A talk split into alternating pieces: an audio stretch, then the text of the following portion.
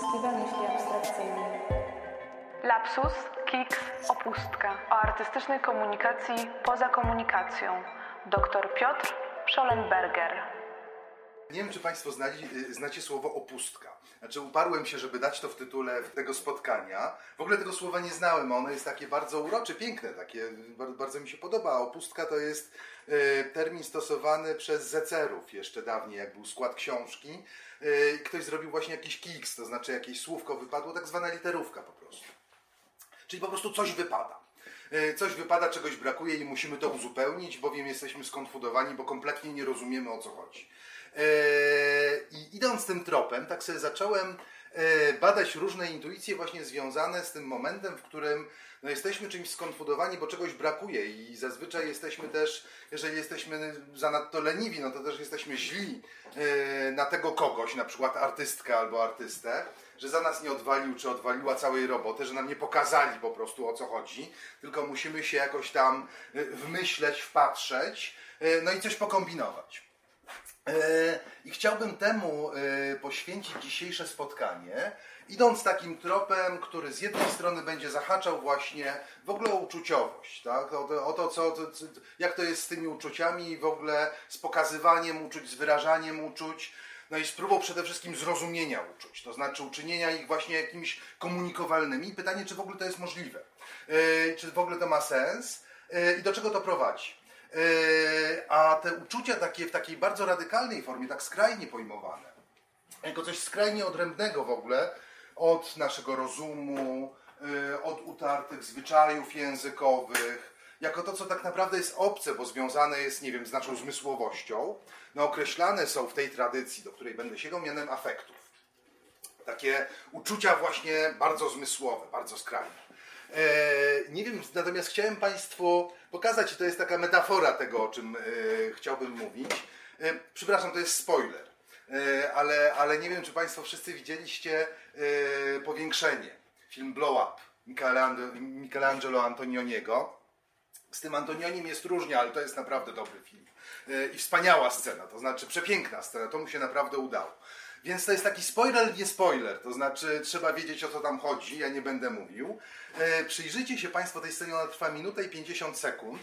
E, mam nadzieję, tutaj dźwięk jest ważny. E, mam nadzieję, że usłyszycie Państwo pewną zmianę. To jest ostatnia finałowa scena. I ona ma być, nie ma.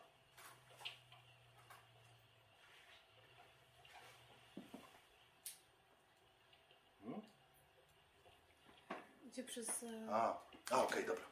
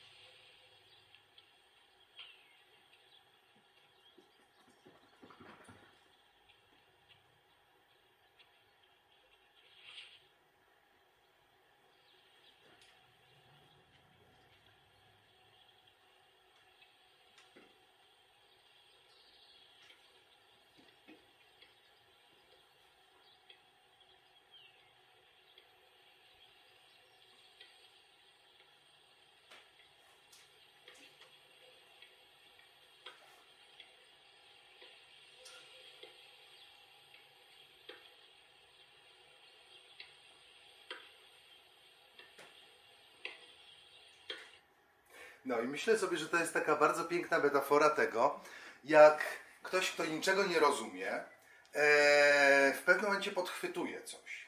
E, tylko nie bardzo wiemy co. Yy, to się często nazywa po prostu mianem gry. Zaczynamy coś wgrać, tak? I to, co z zewnątrz wygląda dziwnie obco. Nie wiem, czy spotkaliście się Państwo z mimem, tak? To znaczy mi- mimowie czasem na ulicy kogoś wyciągają, to jest głupie doświadczenie. Człowiek jest trochę bezradny, no bo trzeba przyjąć jakąś konwencję. Yy, ale też to jest chyba w ogóle taka bardzo piękna też metafora właśnie z tym dźwiękiem, to znaczy z tym, że on w końcu zaczyna słyszeć odbijającą się od rakiety tenisowej niewidzialną piłkę. No właśnie tego, że coś w naszej zmysłowości, w tym sposobie, jaki odbieramy rzeczywistość, ulega pewnej metamorfozie, ulega pewnej zmianie. E, No i generalnie tak mi się wydaje, że temu po prostu służy sztuka, szeroko pojmowana. E, Tylko z tą sztuką właśnie jest tak, że e, no ona wtedy jest fajna, kiedy nie podaje czegoś tak kawa na ławę, tak? To znaczy to jest w ogóle super ciekawy taki problem, no właśnie czy artyści powinni być w ogóle zrozumiali, komunikatywni, czy powinniśmy ich tak rozumieć bez żadnego wysiłku, ale z drugiej strony tak, na, tak po prostu na chłopski rozum. E, Jak sobie pomyślimy o takim tworzeniu, takiej twórczości, o puszczaniu w świat takich komunikatów, no to jest tak, że siedzi facet albo facetka. E, Bardzo często to są ludzie z poważnymi problemami, o czym nas uczą różne biografie artystów i artystek, tak? E, Coś tam robią, coś tam klecą. Biorą język, albo biorą kolory, albo biorą kawałek kamienia, no cokolwiek, albo siadają przy komputerze e, i obrabiają jakiś program. Coś tam lepią po swojemu, puszczają w świat. To jest tylko ich własne przecież.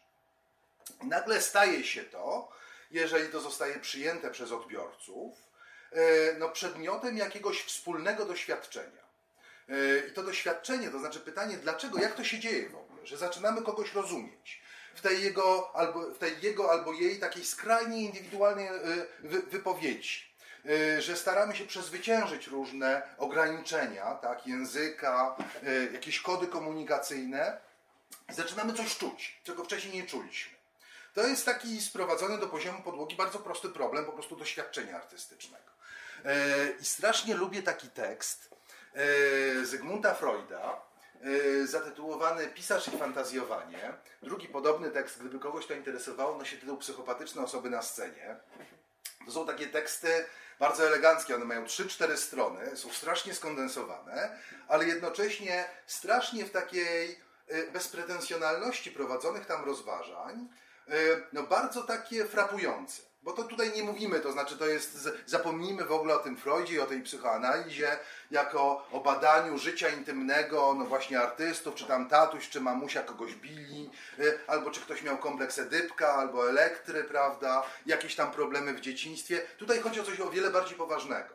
Zobaczcie Państwo, że Freud zwraca uwagę e, na coś w ogóle, e, tak mi się wydaje, takiego rzeczywiście bardzo, bar- bardzo frapującego. E, Freud pisze, człowiek oddający się marzeniom na jawie starannie skrywa swe fantazje przed innymi, ponieważ w głębi duszy czuje, że się ich wstydzi. Dodam do tego, że nawet gdyby człowiek ów poinformował nas o tym, wówczas demaskacja ta nie przysporzyłaby nam rozkoszy. Gdybyśmy bowiem poznali te fantazje, uznalibyśmy je za odpychające, w najlepszym wypadku potraktowalibyśmy je z całą obojętnością. Gdy jednak pisarz przedstawia nam swą grę, co skłonni byliśmy uznać za jego osobiste marzenia na jawie, wówczas czujemy, że wzbiera nas wielka rozkosz. Zobaczcie Państwo, że to jest rzeczywiście, znaczy, e, nie wiem, czy jest tak, że, czy, czy mieliście Państwo taki moment, w którym słuchaliście cudzych wynurzeń, cudzych fantazji, tak? E, I one są albo zawsze wstydliwe, albo są po prostu nudne, tak? Bo są strasznie powtarzalne. E, Można by je gdzieś tam pewnie w 10 punktach zazwyczaj, za- za- zazwyczaj zawrzeć. W tym sensie, że generalnie własnych fantazji się wstydzimy. No bo służą zaspokojeniu naszych niezaspokojonych pragnień, tak? I to jest zazwyczaj coś takiego bardzo intymnego. E, A zazwyczaj też są no takie, takie dosyć sztampowe, tak? Takie podchwytujemy jakieś takie schematy, wyobrażenia, to wszystko gdzieś, gdzieś tam krąży wokół nas, e, zwłaszcza w internecie i tak sobie to wykorzystujemy, te obrazki takie e, na własną, na własną rękę. No ale jest tak, że są ludzie, których fantazje, prywatne fantazje, z jakiegoś powodu potrafią nas bardzo zafrapować. To znaczy, y, potrafią sprawić, że przejmujemy cudze marzenia na przykład, tak? Albo orientujemy się, że, że cudza fantazja y, stanowi odpowiedź na jakieś moje własne, prywatne pragnienie. I to jest rzecz chyba bardzo ciekawa. To znaczy, Freuda tutaj interesuje, no właśnie, e, pytanie, co sprawia, że w ogóle możemy wspólnie przeżywać cudze marzenia i czym jest właśnie ta nasza zdolność do kreowania jakichś fantazji, które nie są tylko, albo które nie mogą być tylko i wyłącznie moje prywatne, ale z którymi się mogę e, z innymi ludźmi podzielić. I ci inni ludzie będą je przeżywali. Dzisiaj przeczytałem, e, przeczytałem że film Quentina Tarantino Once Upon a Time in Ho- in Hollywood, który nie wiem, czy Państwo widzieliście. Mi się osobiście bardzo podobał, tak? E, To jest taka piękna fantazja Quentina Tarantino o tym, co by było, tak? E, Alternatywna historia Sharon Tate, ale przede wszystkim taka piękna fantazja o czasach jego dzieciństwa końcówka lat 60. w Hollywood, film ma mieć pięciogodzinną wersję reżyserską. I to jest, ale, ale, ale, ale polski dystrybutor go nie sprowadzi niestety do Polski. Eee, więc trzeba tego będzie jakoś ściągać. To jest takie, e, tak sobie to teraz, te, teraz mi to tak wpadło do głowy, no że nie wiem, jak ja siedziałem w kinie, no to sobie oglądałem cudzą fantazję Quentina Tarantino, który akurat w materii film amerykański jest naprawdę mistrzem, tak? Tam jest mnóstwo różnych wątków. To w ogóle nie jest mój świat. To przypuszczalnie też nie jest państwa świat. Tak, bo jesteśmy za młodzi i w ogóle nie żyjemy w Stanach Zjednoczonych, yy, no i w ogóle jeszcze w Hollywood i tak dalej, i tak dalej. Yy, No ale jednak sobie kolektywnie tę cudzą fantazję przeżywamy. Yy, No i co więcej, wybuchamy śmiechem, rechotem albo jakimś rykiem, rykiem trwogi, kiedy coś oglądamy na ekranie. I to nie jest kwestia tylko tutaj, tutaj Freud pisze o pisarzach. E, Natomiast to jest w ogóle chyba kwestia jakiejkolwiek kreacji, no, w której dochodzi do głosu e, coś takiego bardzo prywatnego. I mogłoby się wydawać, e, że ta zdolność właśnie wytwarzania jakiegoś obrazu, który potem zostanie przekazany innym, rzeczywiście jest no, właśnie skrajnie subiektywna i jej siła cała polega na tym, no, że y, skierowana jest do wewnątrz, tak? To znaczy, to ja sobie marzę, to ja się oddaję marzeniom na jawie, a tutaj tam brutalną, taką nudną rzeczywistość gdzieś zostawiam na boku. Taki poeta amerykański, którego naprawdę warto czytać, bardzo przejmujący, on się nazywał Wallace Stevens, y, na język polski został przetłumaczony chyba w biurze literackim, tom jego wierszy Żółte Popołudnie. To jest taki poeta, który pisał o gruszkach, y, o rzece, taka po prostu amerykańska prowincja.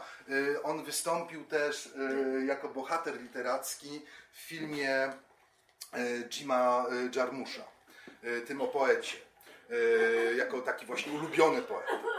Y, I ten Wallace Stevens zauważa właśnie, on napisał taki bardzo filozoficzny y, wykład poświęcony właśnie y, w ogóle twórczości poetyckiej, twórczości artystycznej albo mocy takiej kreacyjnej, poetyckiej wyobraźni. No i Stevens pisze, że właśnie wbrew, wbrew pozorom nie jest tak, że ta wyobraźnia powinna się odwracać od rzeczywistości. Wyobraźnia traci swą żywotność w momencie, gdy przestaje się odnosić do tego, co realne. Gdy odnosi się do nierealnego i wzmacnia nierealne, i pierwszy efekt może być wyjątkowy. Lecz ten efekt to jedyny efekt, na jaki ją będzie stać. Y, Jedną ze szczególnych cech wyobraźni jest to, że zawsze znajduje się u kresu pewnej epoki, zawsze przywiązuje się do nowej rzeczywistości, odnosi się do niej.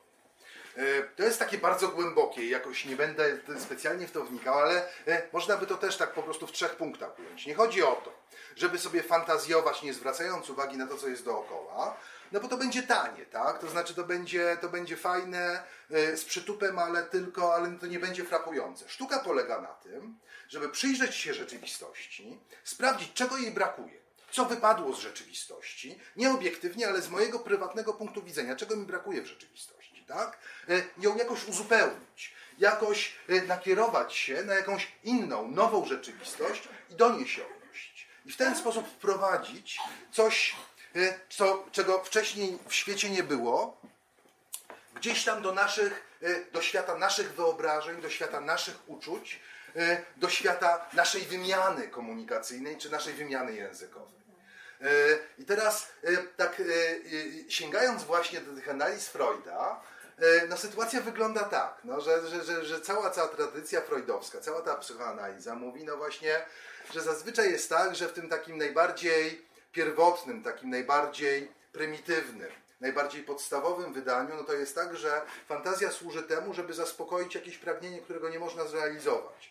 Freud tak przytomnie opisuje, no, że jesteśmy dziećmi, tak? Jesteśmy skazani na to, czy nas mamusia, tatuś, czy jakiś opiekun, czy opiekunka nakarmią, więc sobie siedzimy bezradni zupełnie, bo jeszcze nie wiemy, czy mamy ręce i nogi, prawda? To znaczy jesteśmy roczniakami albo mamy parę miesięcy po prostu i chcemy jeść, tak? No i kiedy, czu, czu, czujemy ssanie w dołku i nawet nie wiemy, że je czujemy, tak? Y, ale y, jest tak, no, że nie zawsze te, ten, to źródło pokarmu przychodzi na każde zawołanie. Czasem się mamusia spóźnia. No i się, ale w związku z tym, że raz czuliśmy uczucie głodu yy, i potem zaczęliśmy sobie ciamkać, ssać, prawda, yy, to teraz staramy się sobie zaspokoić to uczucie głodu, na przykład biorąc do ręki kciuk, yy, do, do, do buzi kciuk i zaczynając sobie ssać, prawda, i sobie fantazujemy o tym, że jemy. To jest takie bardzo proste, bardzo elementarne, też takie bardzo, nie wiem, zwierzęce w tym sensie, że takie bardzo podstawowe. Yy, czyli właśnie yy, fantazjować to zaspokajać pragnienia w sposób halucynacyjny bez kontaktowania się z rzeczywistością. Tak? To znaczy odłączamy się od rzeczywistości, oddzielamy się od rzeczywistości jest, no i się właśnie samozadowalamy. Yy, no tylko jest tak, zauważa Freud, no że właśnie fantazja jednak do tego zaspokojenia nie wystarcza. To znaczy jest tak, że e, rozczarowani jesteśmy, no nie, nie najemy się kciukiem, tak? Nie najemy się naszymi marzeniami. I o tym jest ileś tam setek dzieł literackich, prawda? I jakiś Emma Bovary, tak? Przypomnijmy sobie biedną Emmę Bovary, która chciała sobie zaspokoić własne niespełnione życie czytaniem romansów, tak? I sobie to życie kompletnie, kompletnie rozwaliło. W tym sensie, że ta fantazja po prostu nie, nie wystarcza, ale mówi nam coś, w ogóle, e, no właśnie o tym naszym stosunku do rzeczywistości, no że jednak jest tak, nie wiem jak Państwo, no ale byśmy mieli być chyba uczciwi, nie, mogę mówić tylko za siebie, no, że jednak rzeczywistość może nie zawsze, ale bardzo często jest rozczarowująca, tak? To znaczy nie jesteśmy wszechwładni, wszechmocni, nie jesteśmy zaspokoić każdego, w stanie zaspokoić każdego pragnienia, no i że w tym sensie, no po prostu przeżywamy nasze własne smuteczki, tak, prywatne, jakieś rozczarowania, yy, starając się sobie je jakoś zrekompensować. E, I teraz mówi Freud, że właśnie artyści są tymi specyficznymi właśnie e, e, bytami, istotami, które potrafią właśnie w taki halucyjny, wyobrażeniowy, sposób zaspokoić własne pragnienia, więc odwrócić się od rzeczywistości, ale jednocześnie właśnie do tej rzeczywistości powrócić z tym, co zdobyli, z tym, co sobie w głowach wytworzyli, w momencie, kiedy właśnie to rozczarowanie rzeczywistością jakoś tak sobie prywatnie e, przeżywali. E, Freud pisze, artysta dzięki swemu talentowi umie przekuć fantazję na coś w rodzaju nowych form realności, które rodzaj ludzki honoruje jako cenne odzwierciedlenie rzeczywistości. Może tego jednak dopiąć jedynie z tego względu, że inni ludzie odczuwają to samo niezadowolenie z realnie wymaganego wyrzeczenia, jakie odczuwa on sam. I to jest moim zdaniem no, naprawdę bardzo głębokie. Bo tutaj Freud, możemy się z tą odpowiedzią zgadzać albo nie, y, stara się właśnie udzielić odpowiedzi na pytanie, co nas tak jara po prostu y, w cudzych opowieściach, w cudzych fantazjach. Dlaczego mamy skłonność albo zdolność po prostu do podłączenia się do cudzej halucynacji, która została jakoś tam misternie obrobiona, jeżeli ktoś ma talent, y, i uczynienia tej cudzej halucynacji, cudzej fantazji, cudzego wyobrażenia własnym, tak? To znaczy i przeżywamy, i mamy, i się identyfikujemy z jakimiś bohaterami, prawda? Albo bohaterkami. Y, wyobrażamy sobie, Chińczycy wypuścili apkę E, przepraszam, to są takie już teraz wolne skojarzenia. E, jest apka chińska, która e, pomaga widzom oglądającym film na oglądającym film uczynić siebie bohaterem tego filmu. To znaczy wystarczy, wystarczy zeskanować takie zwykłe, zwykłe dokumentalne, dokumentalną fotografię no i potem to nałożyć, tam były takie pokazy, że, że, że ktoś tam jest Leonardem DiCaprio w Titanicu, tak? I od tej pory ta mimika Leonardo e, jest mimiką właśnie jakiegoś tam, e, jakiegoś tam, jakiegoś tam zupełnie anonimowego, takiego kompletnie randomowego e, widza. Tak? I możemy siebie e, wcielić do tego filmu i wydaje mi się, że to jest właśnie, że, że, że, że, że, że, że takie, jednak takie, no właśnie nie wiem, czy to jest głupie, czy to jest mądre, ale no tego rodzaju dziwne jakieś pomysły, no chyba są właśnie odpowiedzią na tę naszą potrzebę, tak? Znaczy, że jakoś jednak tak właśnie podczepiamy do czegoś. Ale my też się podczepiamy. Znaczy akurat do, no w ogóle, jak jeżeli przeżywamy sztukę, czy Mhm. to i tak jesteśmy do tego podczepieni. Tak. W sposób się identyfikujemy. To jest trochę takie wtórne. Tak. takie, czy, Mhm. No nie wiem, tak sobie myślałam, że takie trochę tautologiczne, bo i tak jak gdyby to robimy. Mhm. Tak, Płacząc, śmiejąc się, Mhm. przeżywamy. Jasne, tak, tak. Tylko właśnie pytanie dlaczego, tak? To znaczy, bo gdybyśmy byli super zadowoleni, tak mówi Freud, gdybyśmy byli w stanie po prostu zaspokoić własne potrzeby, yy, i gdybyśmy gdy tego rozczarowania, tego takiego poszukiwania trochę na oślep, że może to będzie fajne, może to mi pomoże, a może to mi pomoże, a może to mi pomoże, nie mieli, to by w ogóle tego właśnie kontaktu, takiego dziwnego, to znaczy tej dziwnej komunikacji, która się y, odbywa no bez, y, takich, y, bez takiej precyzyjnej albo poza taką precyzyjną wymianą albo takim podziałem, że jest nadawca, jest odbiorca, jest jakiś kod, w którym przekazywana jest wiadomość i że, po prostu wszystko jest takie super precyzyjne, tak? To jest zupełny chaos, tak? Chaos uczuć, myśli, wyobrażeń, ale jednak to właśnie jakoś jesteśmy w stanie podchwycić. I teraz mówi Freud, i to jest mi się wydaje kolejna taka super, y, super intrygująca rzecz. Jasne, y, te wyobrażenia artysty mogą stać się źródłem rozkoszy dla innych ludzi, ponieważ no, zostały estetycznie opracowane. E, No po prostu jest tak, że pewni ludzie mają talent. Albo w rękach, albo w słuchu. Y, No generalnie potrafią misternie różne rzeczy skonstruować. I w tym sensie to jest po prostu y, coś, co Freud właśnie określa mianem estetycznego zysku rozkoszy. To jest po prostu ładne. Na to się dobrze patrzy. Albo mówimy sobie, ja bym tak nie potrafił, albo ja bym tak nie potrafiła.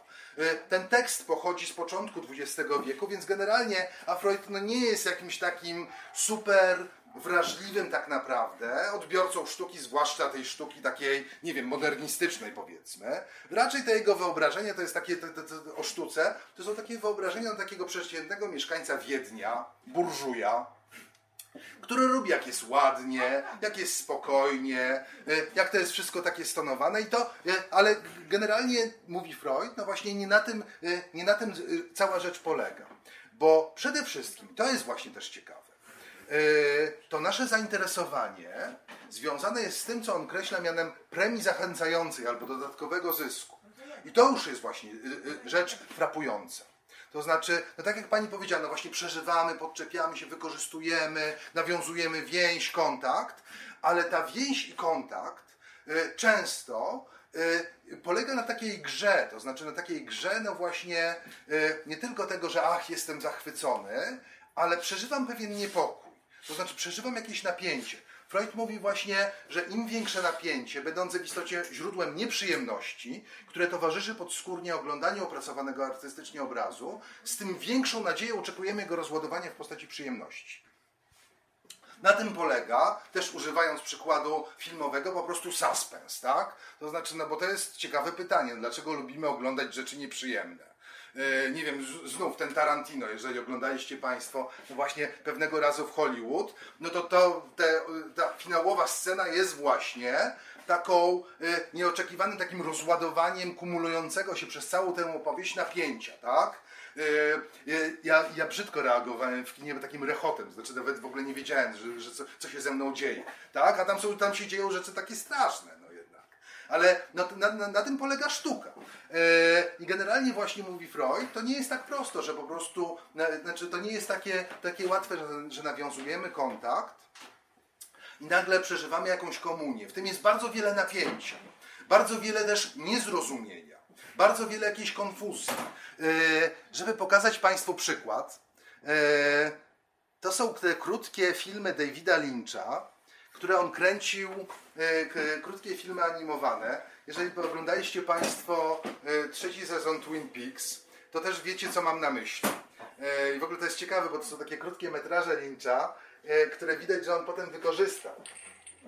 E, e, wykorzystał, wykorzystał w tych takich dziwnych, zupełnie już właśnie onirycznych i gdzieś tam na, na, na krawędzi takiej autentycznej grozy i po prostu autentycznego szaleństwa. No właśnie fragmentach, fragmentach tego, tej trzeciej części serialu. E, nie wiem jak Państwa, mnie to bardzo niepokoi. To znaczy, to jest rzecz taka, która lepiej, żeby się nie prześniła. E, David Bowie jako olbrzymi czajnik, tak? W trzeciej serii, w trzeciej serii Twin Peaksa. To są takie rzeczy, no właśnie, które raczej budzą nasze, nasz lęk. To znaczy, robimy sobie krok, krok do tyłu, bo nie wiemy za bardzo o co chodzi, ale jednocześnie no, chcemy patrzeć. Wydaje mi się, że bardzo pięknym, znaczy bardzo pięknym, też bardzo strasznym, e, taką metaforą e, albo symbolem tego właśnie dziwnego uwarunkowania to jest figura woskowa. Nie wiadomo, czy ten człowiek żył w ogóle kiedykolwiek.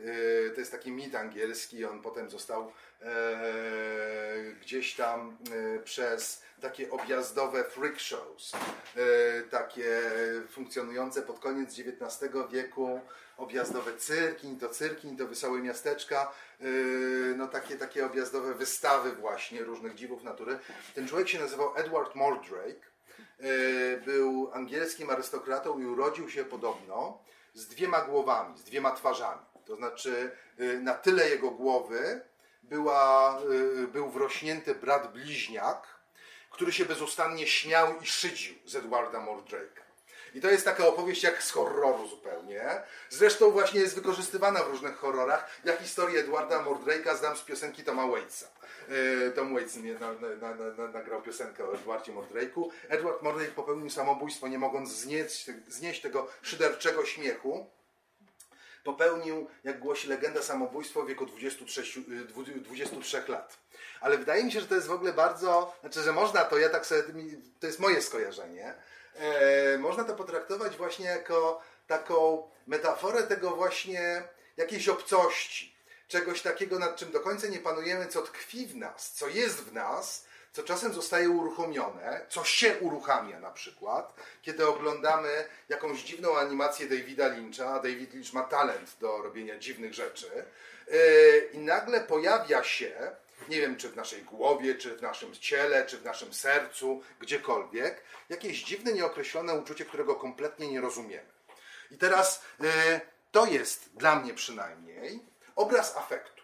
To znaczy afektu, który jest czymś innym niż zwykła emocja, niż zwykłe uczucie, który nie polega y, na tym, że po prostu wiemy, co czujemy i że możemy to uczucie y, w jakiś sposób określić, nazwać E, że tutaj rzeczywiście afekt traktowany jest e, jako coś radykalnie odmiennego względem rozumu, e, pojętego jako intelekt, zdolność komunikowania, i reprezentowania według określonych reguł. I raczej jest rzeczywiście związany po prostu z taką reakcją cielesną, tak? To znaczy y, dreszcz, gęsia skórka, która nas przechodzi, albo podniecenie, albo rumieniec, tak? Albo łzy zaczynają nam cieknąć, albo jak, jakoś się dziwnie zaczynamy zachowywać, tak? Znów na jakiś taki przykład z zachowania w kinie, tak? Jak ludzie śmiesznie siedzą na brzeszku fotela, tak? Ciało im jakoś tak reaguje i sami do końca nie wiedzą jak. To jest właśnie coś naprawdę niezrozumiałego, tak? Znaczy ciężko jest w ogóle o tym opowiadać. Zazwyczaj mówimy, no ale to było fajne, ale jazda, tak? Ciężko jest w ogóle to jakoś zwerbalizować, określić. I w tym znaczeniu, e, w tej całej tradycji filozoficznej, e, afekty, afekty to jest w ogóle taki bardzo modny, znaczy już teraz jest taka zupełnie akademicka wrzutka. E, afekty są takim bardzo modnym albo popularnym tematem, są związane w ogóle od strony takiej czysto filozoficznej z tradycją wywodzącą się z filozofa holenderskiego, żydowskiego filozofa, który y, mieszkał w Holandii, nazywał się Benedykt de Spinoza, czyli po prostu z, z tradycją spinozjańską. Spinoza rzeczywiście kładł nacisk na to, żeby no właśnie badać ciało przez pryzmat jego pobudzeń. To znaczy przez afekt rozumiem pobudzenie ciała, przez które moc działania tego ciała powiększa się lub zmniejsza, jest podtrzymywana lub hamowana, a zarazem idea tych pobudzeń. To jest takie bardzo radykalne, bo teraz Spinoza mówi tak, znaczy przekładając to na ludzki język. Czujesz coś w ciele, e, a ciało jest po prostu ciałem, tak? Znaczy ciało po prostu rządzi się swoimi prawami. I teraz to ciało i reakcje twojego ciała prowokują e, do powstania, prowokują do narodziny, e, do narodzin jakieś idee, jakieś pojęcia. E, źródłem pewnych idei, źródłem pewnych myśli jest po prostu ciało. i reakcje cielesne. E, To jest postawienie na głowie, w tym sensie, no, rzeczywiście takie bardzo radykalne stanowisko, na całej tej takiej racjonalnej tradycji filozoficznej, że na początku mamy pojęcia, na początku mamy rozum, i to rozum raczej określa ciało, albo mówi, no ciało jest głupie, w ogóle się nim nie warto zajmować. Spinoza wszystko odwraca i mówi, no ciało i reakcje cielesne y, sprawiają, że pojawiają się jakieś idee. I teraz te idee możemy starać się zrozumieć. Y, Dla bardzo wielu badaczy takich współczesnych, y, którzy również zajmują się właśnie y, sztuką, jako takim szczególnym polem doświadczenia, w którym no właśnie te afekty, no jakoś tak w ogóle ich nie trzeba jakoś udowadniać, tak? To znaczy reagujemy i te reakcje czasem są takie bardzo, bardzo efemeryczne, ale reagujemy na różne rzeczy, sami nie wiedząc dlaczego, tak? Albo nie do końca jak gdyby zdajemy sobie sprawę z tego, jak zareagować. Albo nie spodziewamy się naszej własnej reakcji. Coś nas kompletnie na przykład rozwala. Albo coś nas kompletnie przeraża, tak? Y, Albo coś nas strasznie pobudza w taki sposób, który jest właśnie nieprzewidywalny i nie zawsze przecież jest związany w ogóle z taką y, narracją, z jakąś fabułą, y, z jakimś przekazywanym, komunikowanym sensem. Jest taki filozof, on się nazywa Brian Masumi. Jest właśnie jednym z takich najbardziej, nie wiem, popularnych, często cytowanych, e, modnych właśnie badaczy, e, no, który właśnie twierdzi, że te afekty, tak zdefiniowane, są zupełnie autonomiczne względem właśnie e, no, w ogóle naszego rozumu, naszej rozumności. Y, I to znajduje potwierdzenie no, w takich, no, w takich y, y, nie wiem, badaniach empirycznych, tak? To znaczy, oglądam jakiś film i pocą mi się dłonie, bo jestem zdenerwowany. Albo właśnie pojawia się gęsia skórka. Albo y, myślę sobie, no nie, nieprzyjemne, straszne, jakaś straszna historia, ale jestem podłączony do jakiegoś encefalografu i mi fale mózgowe mówią, no jednak przyjemne, jednak ci się podoba, bo się gapisz, tak? To znaczy, nagle jest tak, że ta nasza świadoma reakcja i reakcja nieświadoma się zupełnie rozchodzą. Są sprzeczne. Tak? I my jesteśmy właśnie skonfudowani, nie za bardzo wiemy, co z tym robić. Y, Czasem to jest, wydaje mi się, źródłem, znaczy to jest powodem takiego oburzenia. To znaczy, że ludzie się oburzają na coś, bo y, czują się w pewnym sensie zniewoleni y, jakąś pracą, czy jakimś propozycją, jakimś projektem, no właśnie dlatego, że ktoś wywołał takie zupełnie nieoczekiwane uczucie, którego się nie spodziewali, tak? I czujemy się po prostu szan- zasza- zaszantażowani przez kogoś, albo zniewoleni. Y, I w tym sensie, y, no Masumi pisze, kwalifikacja emocjonalna przerywa na chwilę ciągłość narracyjną, by zarejestrować pewien stan. E, No to jest właśnie to, o co mi tutaj chodzi. To znaczy, pojawia się emocja, która prze, przerywa, która jest takim, takim cięciem, taką dziurą w jakiejś takiej spójnej narracji, w takiej opowieści, którą rozumiemy, nad którą panujemy, y, którą możemy bez żadnego problemu przekazać innym. Zazwyczaj mówimy, no nie wiem co się stało, nie wiem o co chodzi, tak, ale ja to czuję, sam nie wiem, y, nie wiem dlaczego. I w tym znaczeniu, no właśnie y, chodzi o to, że to odczucie y, różni się y, od tak tradycyjnie rozumianej emocji, bowiem jest silniej związane z pewnymi czysto fizjologicznymi reakcjami cielesnymi. Te emocje są już takie uładzone, znaczy takie właśnie oswojone. Możemy o tych emocjach mówić. To znaczy, to jest jak gdyby, mówię o tym dlatego, że tutaj właśnie to takie rozróżnienie terminologiczne jest istotne. Mówimy o czymś takim bardzo podstawowym, jeżeli mówimy o afekcie, o takiej właśnie fizjologii, takiej reakcji cielesnej. Emocje należą już do sfery kultury. Tak? Każda kultura ma swój repertuar emocji albo ma swoją hierarchię emocji. Tak? Yy, na przykład, nie wiem, no, taki klasyczny przykład w kulturze greckiej, też taki historyczno-filozoficzny, przepraszam. Yy, w kulturze greckiej gniew był bardzo ważny. Tymos, mówili Grecy. Yy, jak ktoś się gniewał, to znaczy, że jest ważny. Tak? To tam niektórym zostało, tak? Znaczy właśnie w polityce ten gniew jest w dalszym ciągu ważny. Takie święte oburzenie. Ktoś wchodzi i zaczyna walić pięścią w mównicę i wtedy jest wielki, tak? Piotr skarga, kazania sejmowe, tak? Ale generalnie w takim codziennym życiu, no gniew raczej traktowany jest jako coś taki, zwłaszcza taki gniew pozbawiony jakichkolwiek hamulców. Nie wiem, jako pieniactwo, ale albo raczej coś, czego kulturalnie ludzie powinni unikać. Temu służy dobre wychowanie, żeby panować nad swoimi emocjami. W tym sensie emocja to pewna subiektywna treść, socjolingwistyczne utrwalenie jakości pewnego doświadczenia. To socjolingwistyczne po prostu e, związane z taką społeczną naturą języka. To znaczy emocje to jest właśnie to, o czym potrafię coś powiedzieć, e, do czego zostałem jakoś tam wychowany, bo mnie mama i tata wychowali tak, że Piotrusiu, e, o tym możesz mówić, o tym nie możesz mówić, to możesz wyrazić, tego lepiej nie wyrażaj, bo się ludzie obrażą i tak dalej, i tak dalej. To jest takie oswojone tak? i przechodzimy taką tresurę, takie wychowanie. Afekty w tym sensie to wirtualne, synestetyczne perspektywy zakorzenione w faktycznie istniejących rzeczach poszczególnych, które je ucieleśniają. Przekładając to na ludzki język, po prostu jest tak, że afekty właśnie dlatego, że są zupełnie nieokreślone i są takie dzikie, nieujarzmione, niepoddane właśnie tej takiej społecznej, społecznej nomenklaturze, nie, właśnie niepoddane jakimś takim schematom komunikacyjnym, dają nam nieograniczone pole możliwości, do patrzenia na te same rzeczy z różnych, nieograniczonych perspektyw. Znaczy, nie wiemy, co możemy odczuć albo co możemy poczuć, i nie wiemy, w jaki sposób to odczucie albo poczucie zrewiduje w ogóle nasz pogląd na świat, albo sprawi, że zachce nam się o czymś mówić, że, coś będziemy, że czymś będziemy się chcieli z, z innymi ludźmi podzielić. I w tym znaczeniu e, e, istotną, e, istotną funkcją jest właśnie zwrócenie uwagi i w ogóle wydaje mi się, że na tym polega, nie wiem, nauka w ogóle, nie wiem, kontaktowania się ze sztuką, tak? To znaczy jedni to lubią, inni tego nie lubią, ale tego się można po prostu nauczyć. Był taki, y, on jest zupełnie, to jest y, trochę smutne, bo on jest zupełnie nieznany, on się nazywa Aaron Ehrenzweig. Y, to jest też taki austriacki psychoanalityk, który w latach, w latach 50., w latach 50., a Fido idzie, w latach 50. w latach 50. uciekł z Austrii, uratował swoje życie, był też żydowskiego pochodzenia.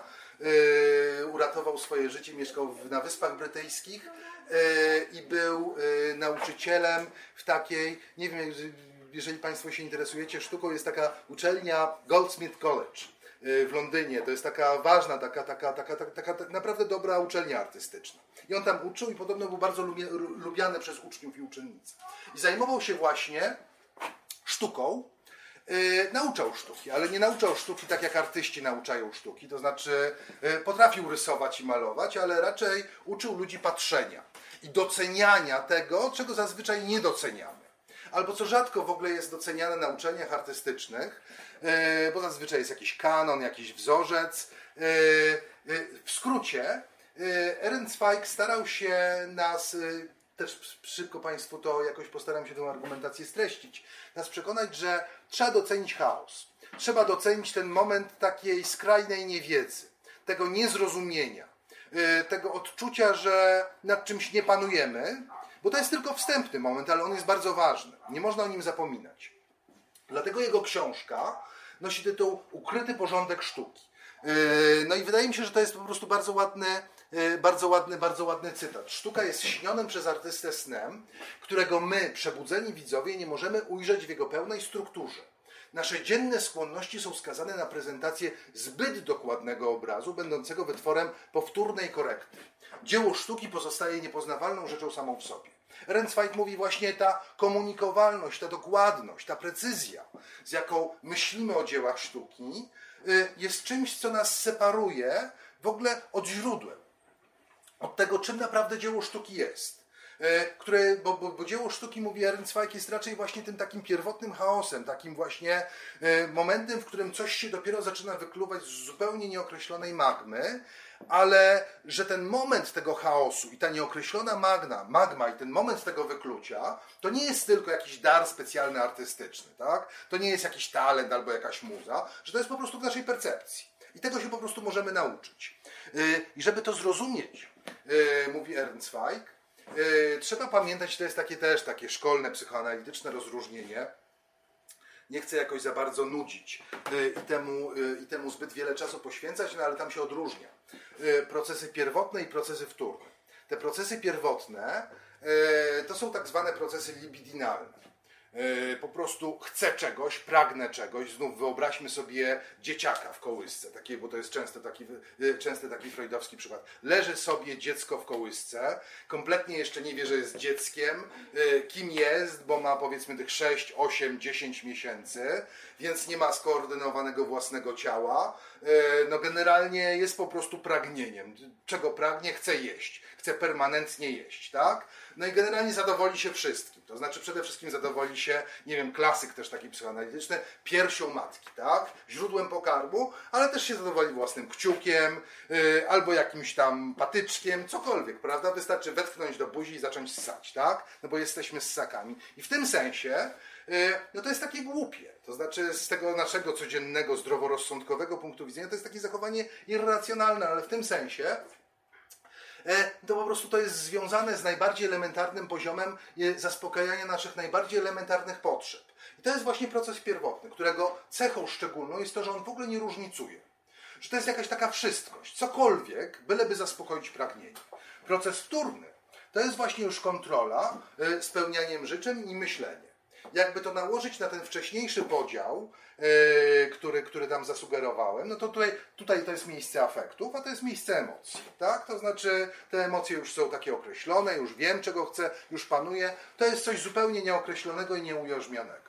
I teraz mówi Ehrenzweig, to uczucie, i to jest taki bardzo ładny cytat z Freuda, to jest to uczucie, które w ogóle ludzie często mają. To jest uczucie często związane z doświadczeniem, Freud to identyfikuje z doświadczeniem religijnym ale to też jest dość związane z doświadczeniem, no właśnie takim artystycznym. Znaczy to jest ten moment takiej, nie wiem, mówimy ekstazy, rozpłynięcia się w świecie. Freud to określa bardzo ładnie mianem uczucia oceanicznego. To znaczy wszelkie podziały yy, z takiego codziennego naszego życia yy, zostają zniesione.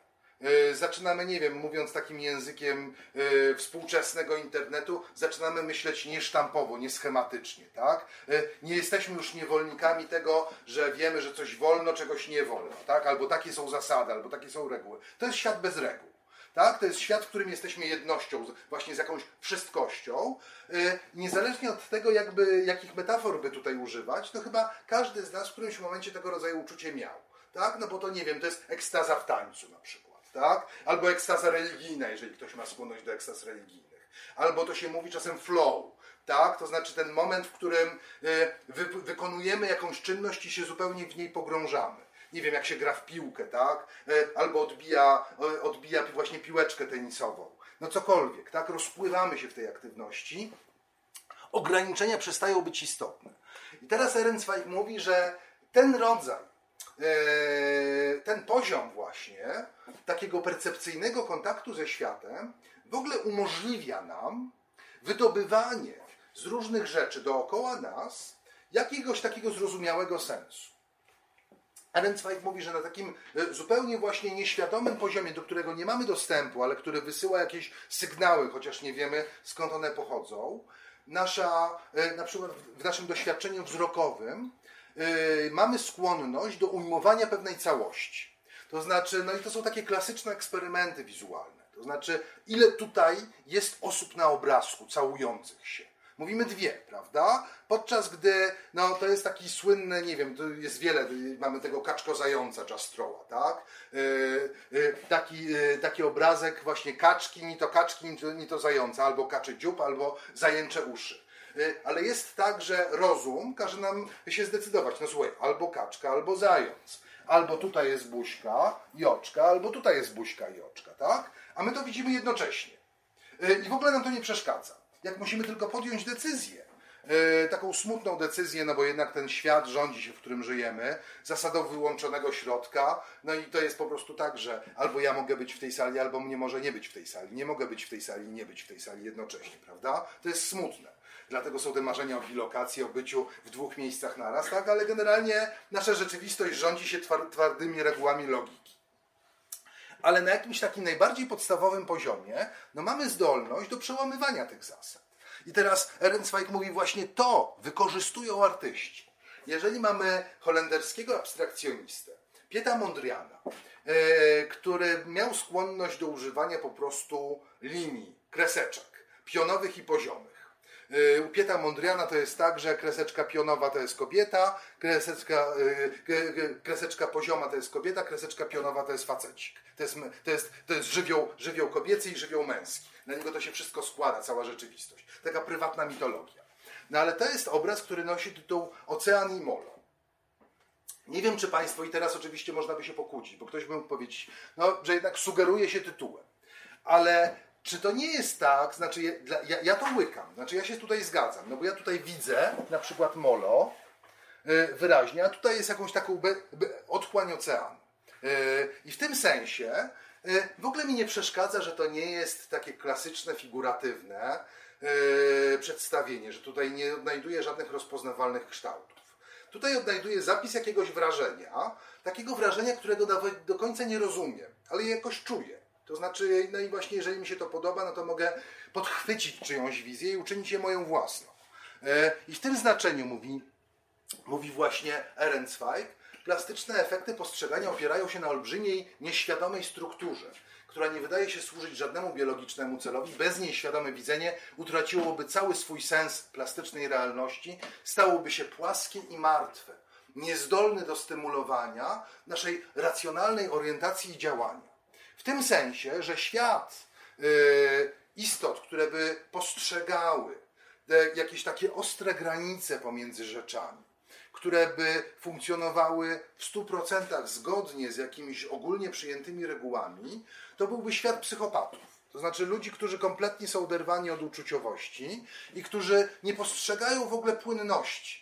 Y, I w tym znaczeniu, nie wiem, to jest ilustracją tutaj tego cytatu są obrazy szwajcarskiego, szwajcarskiego malarza, on się nazywał Paul Klee.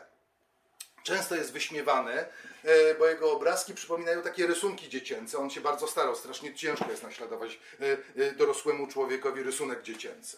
E, Trzeba by wziąć coś do lewej ręki, jeżeli ktoś jest praworęczny, ale to i tak nie jest zawsze.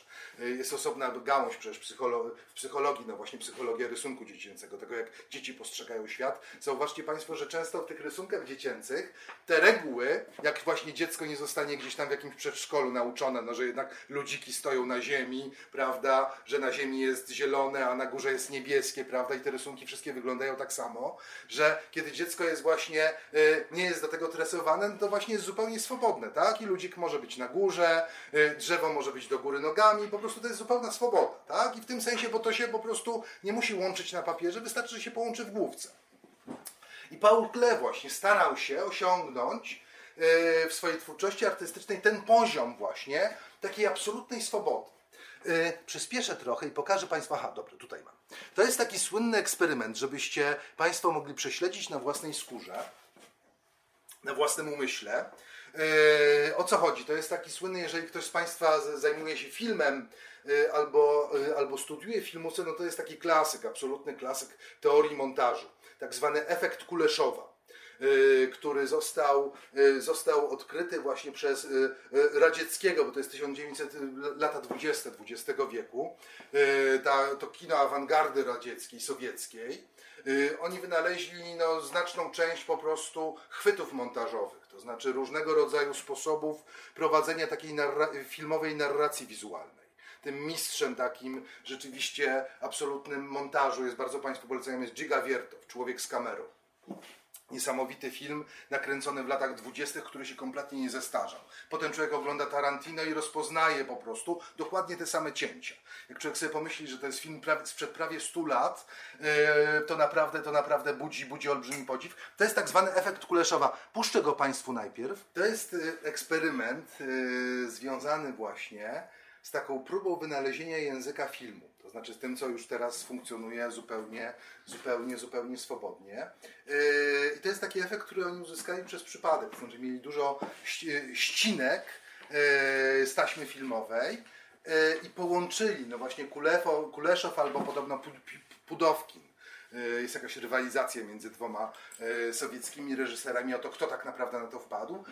Twarz tego mężczyzny, w ogóle cały ten filmik to jest odtworzony, to jest rekonstrukcja, bo oryginał gdzieś zaginął. E, No ale chodzi po prostu o to, że mamy twarz mężczyzny, e, aktora, twarz pozbawioną wyrazu albo z bardzo ograniczoną e, mimiką, która została przecięta, to znaczy, która została przerwana trzema ujęciami. Zupy, martwego dziecka i kobiety leżącej le- na jakiejś otomanie. No i teraz to jest, efekt polega na tym, że widzowie, którym był pokazywany ten film, nie wiem czy Państwo mieliście takie wrażenie, na początku tę twarz e, postrzegają jako e, głodną i biedną, znaczy, że to jest głodny, biedny człowiek. Potem to jest człowiek bardzo smutny, potem mamy smutek, a potem mamy pożądanie. E, Cały myk z tym tak zwanym efektem Kuleszowa polega na tym, że mimika tego mężczyzny jest powtórzona, znaczy to jest do, dokładnie to samo ujęcie, które zostało przecięte właśnie tymi trzema innymi kontr, ko- kontrujęciami. No i w tym sensie ta twarz na wszystkich trzech, we wszystkich trzech scenach jest dokładnie taka sama. No i ten efekt Kuleszowa polega na tym, że y, psychika nasza uzupełnia niejako, no właśnie ze względu na to, co było wcześniej co będzie później, y, jakoś sobie dopowiadamy y, emocje, które odczytujemy z tego niezmiennego i takiego samego obrazu. I w tym znaczeniu, no właśnie chodzi o to, no że jest tak, że zdrowy rozsądek nam mówi, no jednak jesteśmy oszukani, znaczy to jest jakaś projekcja po prostu, y, jednak sobie coś wmawiamy. Ale gdybyśmy sobie tego nie wmawiali, gdybyśmy nie projektowali, to zobaczcie Państwo, na przykład nasze doświadczenie filmowe byłoby bardzo smutne. To znaczy w ogóle byśmy nie widzieli emocji na ekranie. Tak? To znaczy, no bo te emocje to nie jest tylko efekt tego, że ktoś pokazuje jakieś emocje i ja na pokazywane przez kogoś emocje jakoś emocjonalnie reaguję, no ale jest tak, że kiedy obrazy płyną, kiedy jest długie na przykład ujęcie, żeby użyć tego przykładu filmowego, czujemy jakąś taką swobodę, jakieś takie płynięcie, jakąś taką lekkość, kiedy ujęcia się szybko zmieniają, prawda? Wszystkie filmy akcji. Zrobić na przykład, wyob- wyobraźcie sobie Państwo film akcji, taki jakiś hollywoodzki, nakręcony w jednym płynnym ujęciu, prawda? To by było strasznie nudne. Tak? W filmach akcji te ujęcia, te cięcia montażowe już teraz są co, co sekundę. Prawda? Albo co jakieś już poniżej sekundy, to wszystko miga i tak, i tak biegnie do przodu. I to jest właśnie wtedy czujemy jakieś takie silne napięcie.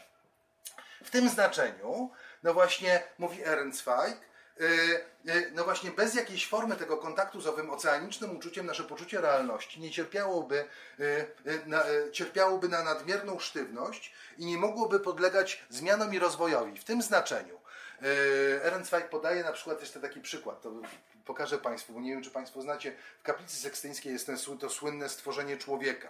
Yy, Michała Anioła, czyli ten, tych dwóch facecików sty, stykających się yy, paluszkami, przetworzone przez naszą kulturę na miliony różnych sposobów.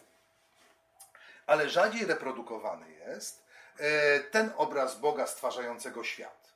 Yy, To jest alternaty- al- alternatywna wizja stworzenia. I Ehrenzweig mówi, jak się temu przyjrzymy. Po pierwsze jest tak, że w swoich prywatnych zapiskach Michał Anioł, yy, również Michał Anioł był bardzo biedny, kiedy malował sufit w kaplicy sekstyńskiej, yy, bo się strasznie kłócił z papieżem, potraktował tra- pracę ambicjonalnie, pracował generalnie na tych rusztowaniach yy, yy, sam, to znaczy miał pomocników, którzy mu robili podmalunek, ale on to naprawdę to jest po prostu ciężka fizyczna praca. Michał Anioł notuje w swoich dziennikach, że kiedy skończył tę pracę, to zdjął skarpetki razem ze skórą. To strasznie wyczerpujące. On leżał na rusztowaniach, tam jest bardzo y, wilgotno, bardzo, y, był bardzo gorąco, farba mu kapała na, y, na, do oczu i tak dalej, i tak dalej. No właśnie za, y, narysował również w swoich prywatnych dziennikach y, to jak, to, jak, to jak pracuje i mówi, no y, jeżeli przy, pamiętamy o tym, o tym szkicu i mamy tutaj tego Pana Boga, no to generalnie jest tak, że no, Michał Anioł nie był na szczęście skromny i po prostu facet myśli o sobie jako o Panu Bogu, tak? To znaczy tutaj już artysta jest stworzycielem, ale co więcej, ten Bóg ma taką pozycję, yy, i to może być nieświadome, ra- raczej jest nieświadome niż świadome, ma taką pozycję jak dziecko wychodzące z łona matki. To znaczy to jest pozycja taka porodowa. Główką do przodu. Yy, jakby się przyciskało właśnie przez jakiś kanał rodny. I w tym znaczeniu e, e, Ehrenzweig mówi, no właśnie tutaj już nie ma żadnych rozgraniczeń. Tutaj jeden obraz może mieć trzy sensy naraz e, i tak długo, jak po prostu będziemy się trzymali wiernie naszych uczuć, skojarzeń, tego, co e, z takiego, z takiego punktu widzenia tego codziennego świata, e, reguł zdrowego rozsądku jest czymś nieuprawnionym, to nam pozwoli coś dostrzec. To nam właśnie pozwoli właśnie uznać, że, ta, e, e, e, że, ta, że to rozbicie i fragmentaryzacja świata, które jest takim pierwszym krokiem do próby przebudowy otaczającej człowieka rzeczywistości, no właśnie zapowiada jakiś taki proces, on to nazywa proces odróżnicowania. To znaczy znosimy jakieś rozbicie rzeczywistości i łączymy w jednej niezróżnicowanej wizji świadomość i świat. Y, Problem polega na tym, jeżeli zostaniemy po prostu w tym, w tym y, jeżeli zostaniemy w tym stanie, y, Ehrenzweig pisze, szaleństwo jest być może zre, źle zrealizowaną twórczością, bo potem wracamy do rzeczywistości i również zaczynamy przestrzegać pewnych reguł. Ten, to tłem tego, tego slajdu jest obraz Jacksona Pollocka, który często jest wyśmiewany za to, że właśnie każdy by to potrafił namalować. To są te y, drip, drip painting, te, te, te chlapane obrazy, które rzeczywiście w zadziwiający sposób y, mają swoją jakąś wewnętrzną strukturę. Znaczy mają jakieś swoje reguły, chociaż te reguły nie zostały zaplanowane przez artystę.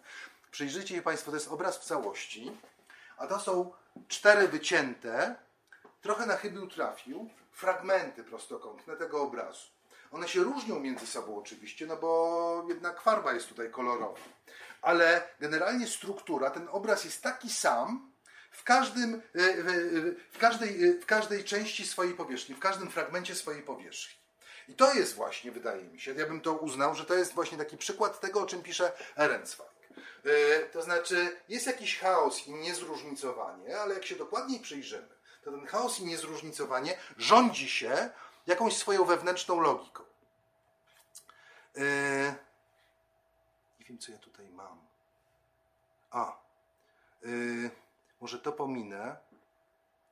E, Już, że, że, że- żeby przyspieszyć i żeby jakoś jeszcze coś Państwu pokazać, bo nie chcę. Jeżeli Państwo macie jakieś słowo komentarza albo cokolwiek, to proszę się odzywać.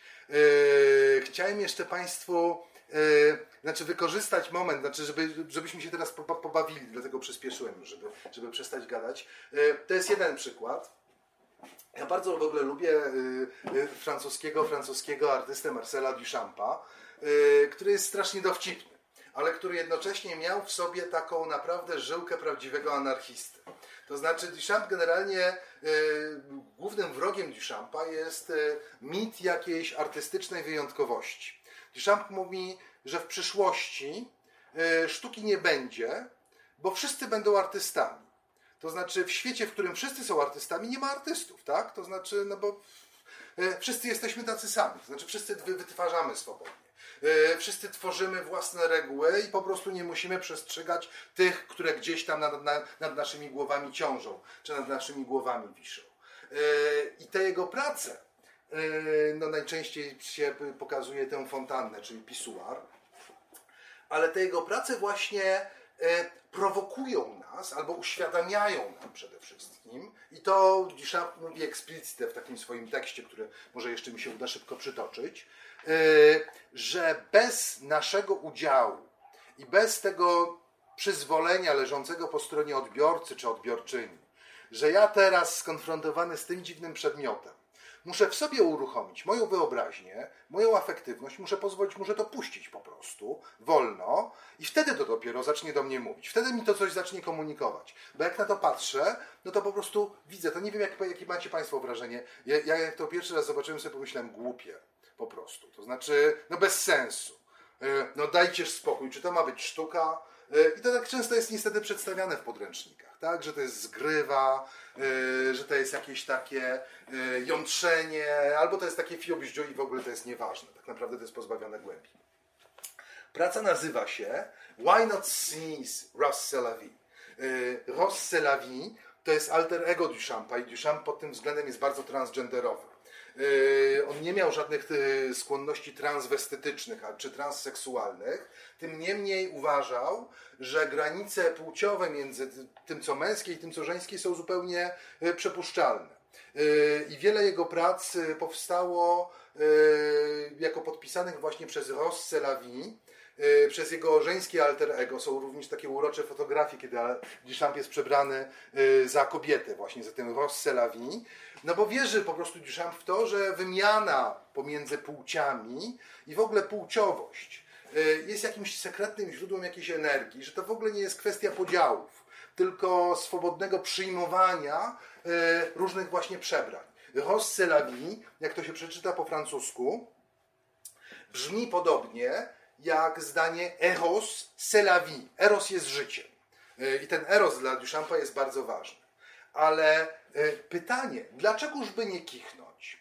Jest pytaniem głupim, bo zobaczcie Państwo, że kiedy kichamy, to po prostu musimy kichnąć. Ciężko jest po prostu kichnąć na zawołanie. Można wciągnąć tabakę, tak? Albo się czymś sztachnąć. Ale to nie jest tak, że ja po prostu mogę sobie powiedzieć, dlaczegoż miałbym nie kichnąć, tak? Y, I kichnąć, tak? Nie mogę sobie wymyślić kichnięcia. Kichnięcie to jest odruch bezwarunkowy, po prostu kicham i już, tak? Y, Czasem jak jestem właśnie w sali, to staram się stłumić to kichnięcie, ale ciężko jest również się bardzo powstrzymać przed kichnięciem. I, to jest właśnie takie bardzo ironiczne no, nałożenie, znaczy zwrócenie naszej uwagi, że jest jakiś porządek, który jest poza naszą kontrolą. To może być porządek naszego ciała, po prostu biologia, odruchy, tak, przepona, odruchy, przepony, tutaj wiercenie w nasie koniec. Yy, muszę kichnąć. No i ten porządek taki rozumny, naszej woli, kiedy decydujemy i coś robimy. Poza tym, yy, yy, poza tym ta dziwna klatka na ptaki, w której właśnie została umieszczona ten dziwny obiekt, to jest kość mątwia. Mątwie to są biedne ośmiornice. To jest jedna, jedyna kość, jaką ma ośmiornica, które były dawniej podawane zwierzętom jako źródło wapnia. Yy, a te kostki cukru przede wszystkim, coś co wygląda jak cukier, yy, zostały w rzeczywistości wyrzeźbione w marmurze. Yy, I to jest po prostu żart, znaczy klatka, która się wydaje bardzo lekka, kiedy ją będziemy starali się wziąć do ręki, jest, będzie strasznie ciężka. I to, co wydaje się być kostką cukru, jest po prostu marmurem. I w tym sensie i w tym znaczeniu gra na jakichś właśnie naszych takich przyzwyczajeniach, że jak coś widzę i rozpoznaję, to to musi być to, a nie coś innego. Duchamp miał wielki dar y, do wymyślania tego rodzaju eksperymentów. Jednym z takich pojęć, w ogóle dziwnych pojęć z tej mitologii prywatnej, artystycznej, jest pojęcie tego, znaczy po francusku to jest inframens, podcienkie albo ultracienkie. I Duchamp mówi no właśnie, że podcienkie to jest takie pojęcie, którego zadaniem, to znaczy, jeżeli je teraz odniesiemy po prostu do jakiegoś doświadczenia i staramy się, będziemy się starali postrzegać rzeczywistość podcienko, jeszcze nie wiadomo o co chodzi, to będziemy w stanie właśnie przekroczyć te granice pomiędzy tym, co zrozumiałe, niezrozumiałe, między światem uczuć i światem myśli. No i zdamy sobie sprawę z tego, że te granice są pozorne, tak? że tutaj te sztywne podziały, jakieś sztywne, radykalne cięcia, yy, no są pozorne, no bo tak naprawdę na pewnym poziomie to jest jakaś taka właśnie wszystkość. Yy, to jest coś trudno komunikowalnego, natomiast coś, co artyści potrafią uczynić przedmiotem namysłu. I to podcienkie jest tak cienkie, że mieści się poniżej, a więc infra, wszelkiej mierzalnej skali czy naszej zdolności percepcyjnego uchwycenia. Podcienkie to przymiotnik, nie rzeczownik. Podcienkie jest pewną cechą pewnej relacji, jaka zachodzi między różnymi porządkami. Teraz podam Państwu przykłady. E, gdy dym tytoniowy zalatuje również ustami, które go wydychają, te dwa zapachy przylegają do siebie podcienko. Ciepło siedzenia właśnie opuszczonego jest podcienkie. E, szkło powiększające, by dotknąć podcienkiego. I teraz pomyślcie Państwo, bo to jest po prostu, usiedliście Państwo na krzesłach. E, przyszliście Państwo do tej sali, a na tych krzesłach ktoś wcześniej siedział. I teraz zacznijcie Państwo myśleć w, w kategoriach podcienkiego. E, nie możecie już Państwo poczuć ciepła siedzenia, które właśnie ktoś opuścił, ale wszyscy znamy to doświadczenie, prawda? Kiedy siadamy w zwolnionym przez kogoś fotelu. Czujemy ciepło cudzego ciała, nie wiem, co Państwo myśli, myślicie na temat tego doświadczenia i to są takie doświadczenia z takiego, e, z takiego repertuaru filozofia życia codziennego, e, ale one rzeczywiście, no znaczy ich zadaniem tutaj jest poszerzenie no, pewnego jakiegoś takiego w ogóle spektrum naszego doświadczenia.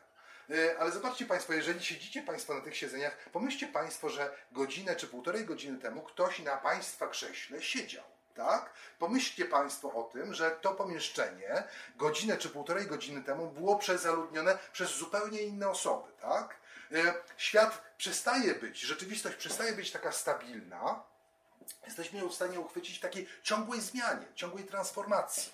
I to jest właśnie super ciekawe. I to właśnie stara się, e, powiedziałby Duchamp, uchwycić sztuka.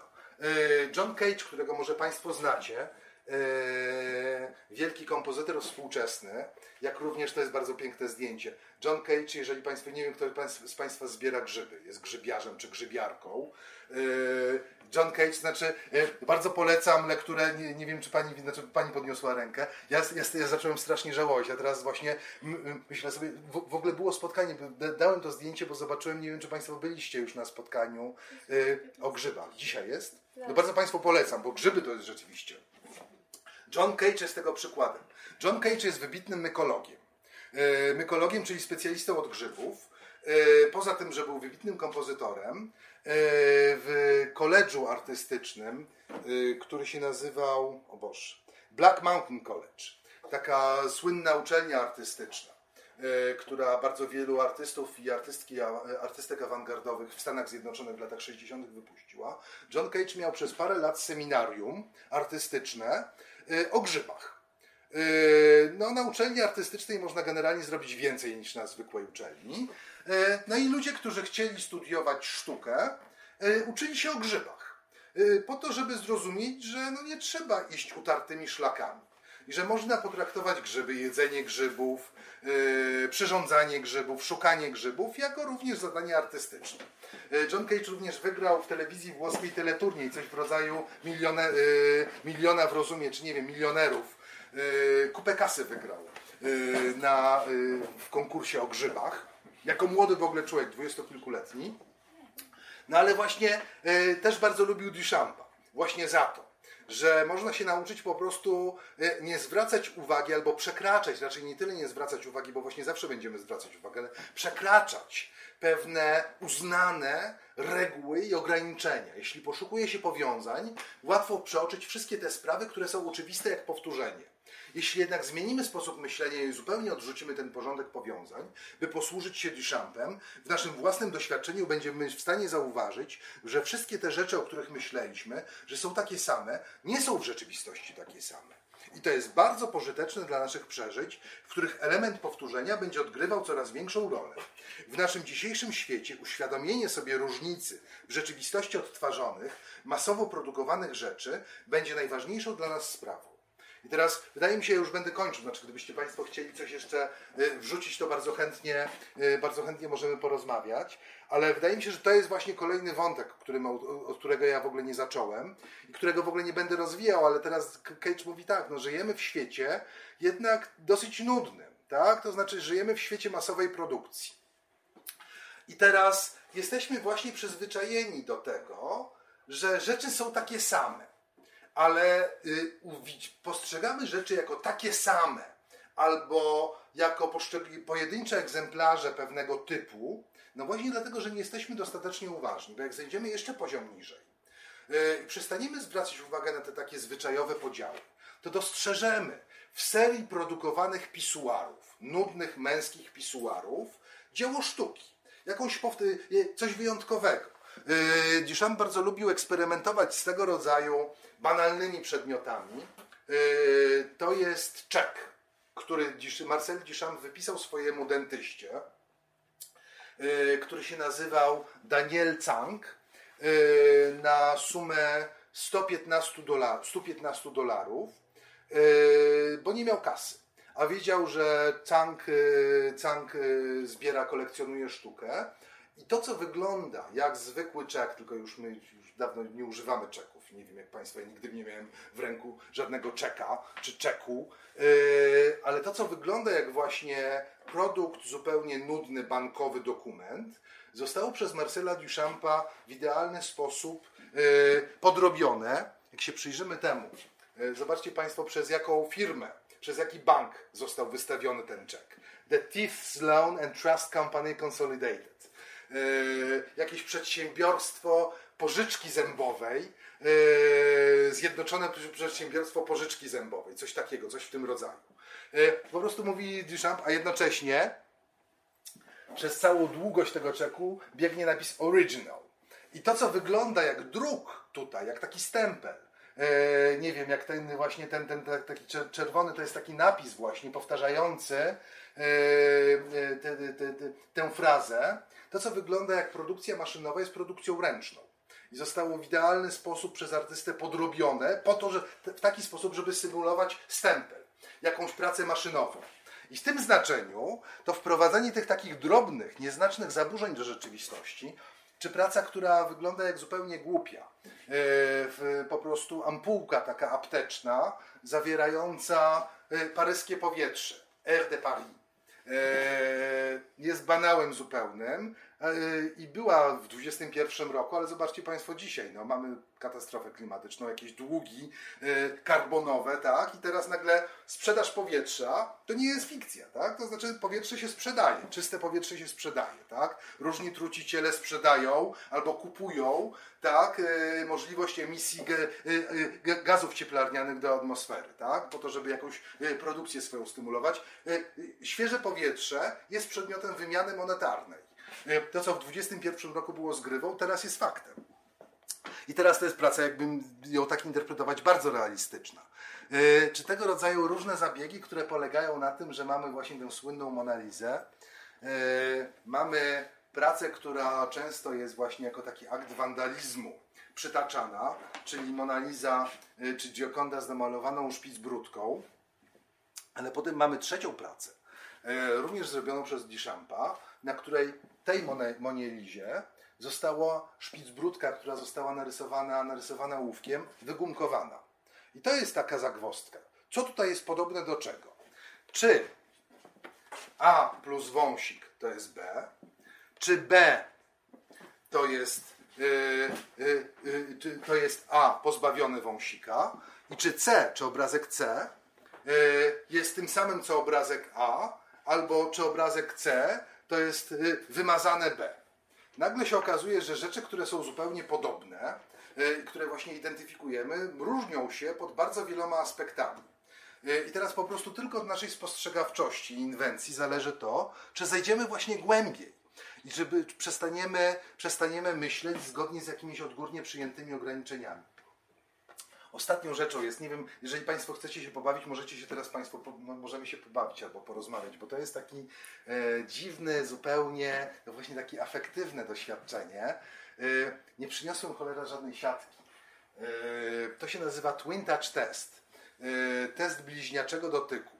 E, taki eksperyment został, e, został, został zaproponowany na, w drugim numerze, w drugim, trzecim numerze takiego awangardowego czasopisma e, Triple V.